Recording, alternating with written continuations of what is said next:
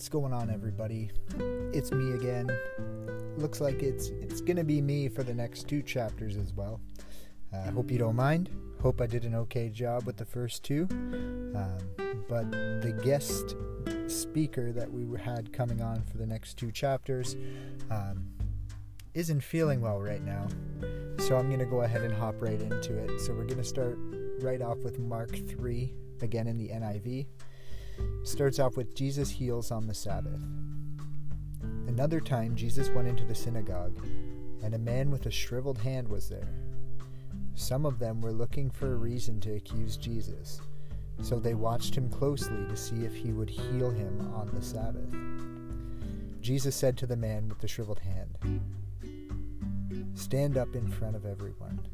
Then Jesus asked them, Which is lawful on the Sabbath, to do good or to do evil, to save life or to kill? But they remained silent.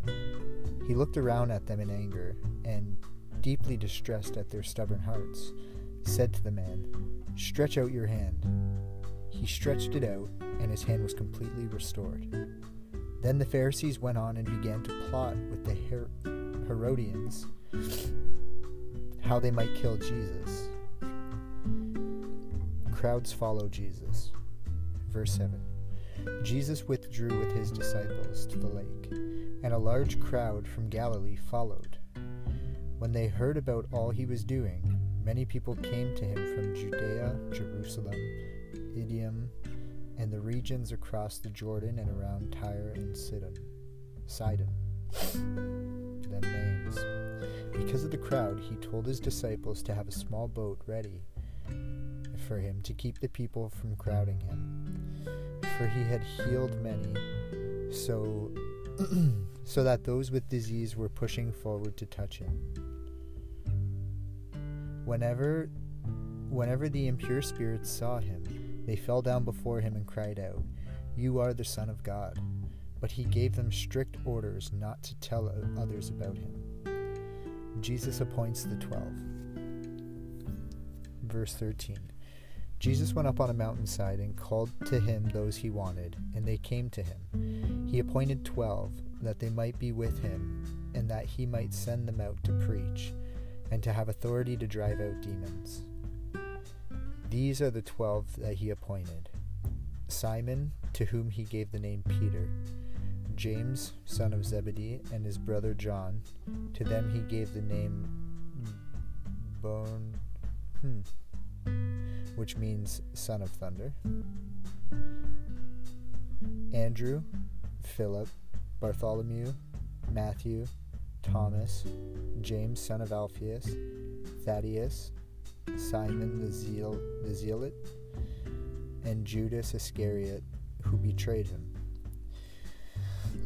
Jesus accused by his family and by teachers of the law. Then Jesus entered a house, and again a, gra- a, crowd gathered, so that he and his disciples were not even able to eat. When his family heard about this, they went to take charge of him, for they said, "He is out of he is out of his mind."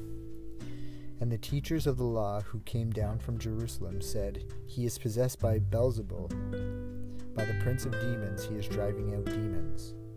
So Jesus called them over and began to speak to them in parables. How can Satan drive out Satan? If, if a kingdom is divided against itself, that kingdom cannot stand. If a house is divided against itself, that house cannot stand. And if Satan opposes himself and is divided, he cannot stand. His end has come. In fact, no one can enter a strong man's house without first tying him up. Then he can plunder the strong man's house. Truly I tell you, people can be forgiven all their sins and every slander they utter. But whoever blasphemes against the Holy Spirit will never be forgiven. They are guilty of an, of an eternal sin. he said this because they were saying, He has an impure spirit. Then Jesus' mother and brothers arrived.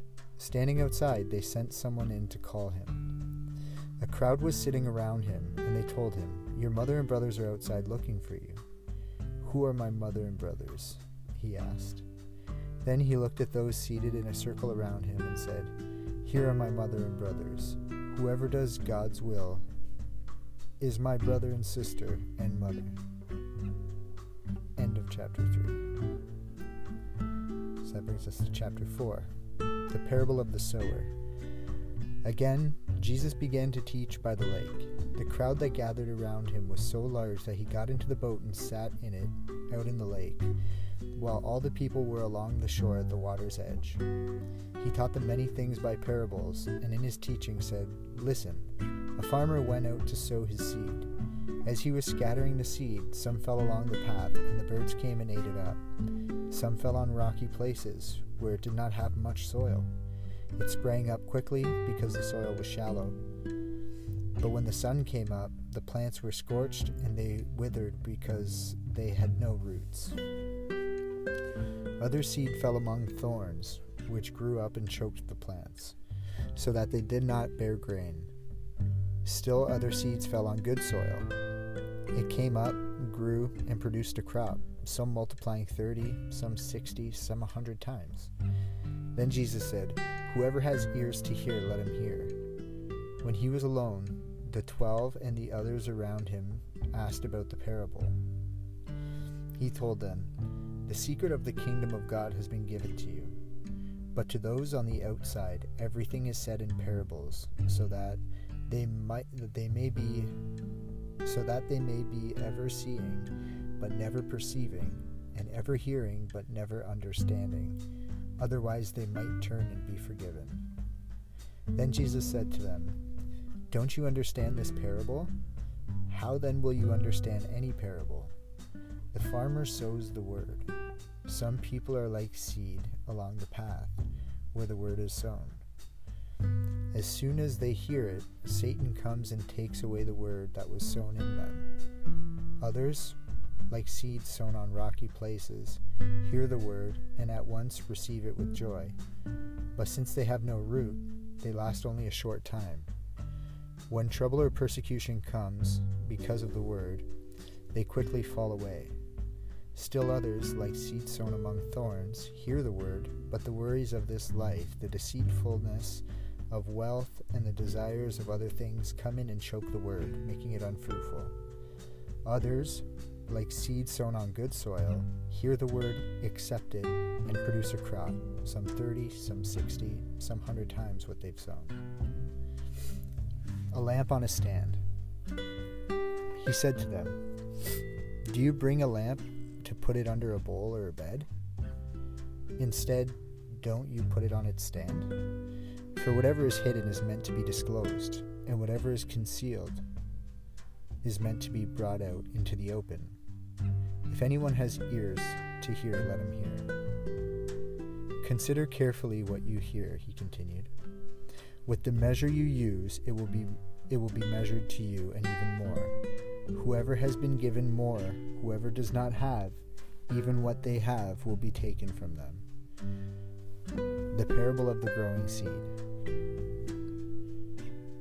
Verse 26. He also said, this is what the kingdom of God is like. A man scatters seed on the ground. Night and day, whether he sleeps or gets up, the seed sprouts and grows, though he does not know how.